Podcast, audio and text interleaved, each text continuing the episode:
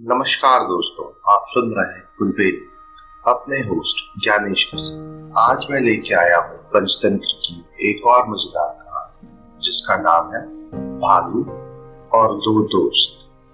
आइए सुनते हैं ये कहानी, आपके होस्ट ज्ञानेश एक गाँव में दो दोस्त वो दोनों दोस्त किसी काम के सिलसिले में एक घने जंगल से होकर कहीं जा रहे थे।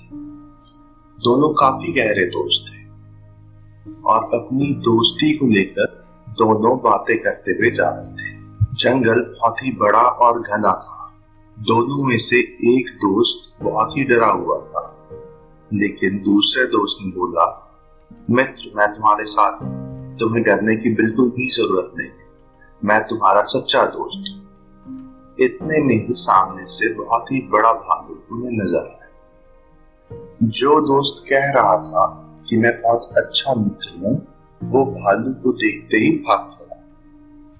दूसरा दोस्त कहता रहा, मुझे छोड़कर मत जाओ, मुझे छोड़कर मत जाओ, मुझे बहुत डर लग रहा है। लेकिन दूसरे दोस्त ने उसके बिल्कुल भी नहीं सुना, और वो भागते हुए एक पेड़ पर चढ़कर बैठ गया। ये देखकर पहला दोस्त और भी डर गया, क्योंकि उसको पेड़ पर चढ़ना भी नहीं आता था। इतने में वो भालू और भी नज़दीक आ गया। जब वो बहुत पास आने लगा तो डरे हुए दोस्त के पास कोई भी चारा नहीं रह गया और वो वहीं ज़मीन पे आँखें बंद करके और सांस रोक के लेट गया। भालू उसके पास आया और भालू ने उसे सूंघा।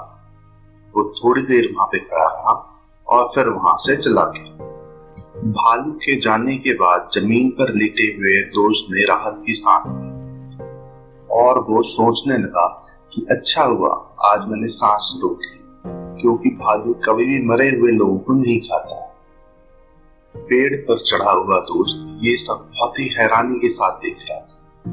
भालू के जाने के बाद नीचे उतरा और उसने अपने दोस्त से पूछा, भालू, तुम्हारे कान में आके क्या बोल रहा था?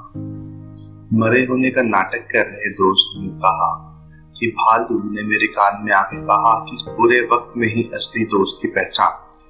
इसलिए कभी भी ऐसे दोस्तों के साथ मत रहो, जो बुरा समय देखकर तुम्हें अकेले छोड़कर भाग जाए और जो वक्त पर काम ही ना आए। ये सुनकर दूसरे दोस्त को उसकी गलती का एहसास हो गया और उसने अपने दोस्त से माफ़ी मांगी और बोला, दोस्त, मैं आगे से इस बात का ध्यान और ऐसा कभी भी नहीं। इस कहानी से हमें ये सीख मिलती है कि सच्चा दोस्त वही होता है जो बुरे वक्त में काम आता है। और बुरे वक्त में भी अपने दोस्त का साथ नहीं छोड़ता। उम्मीद है आपको ये कहानी ज़रूर पसंद आई। ऐसी और कहानियाँ सुनने के लिए हमारे चैनल को लाइक और सब्सक्राइब करें। इस कहानी को और भी लोगों के साथ शेयर करें।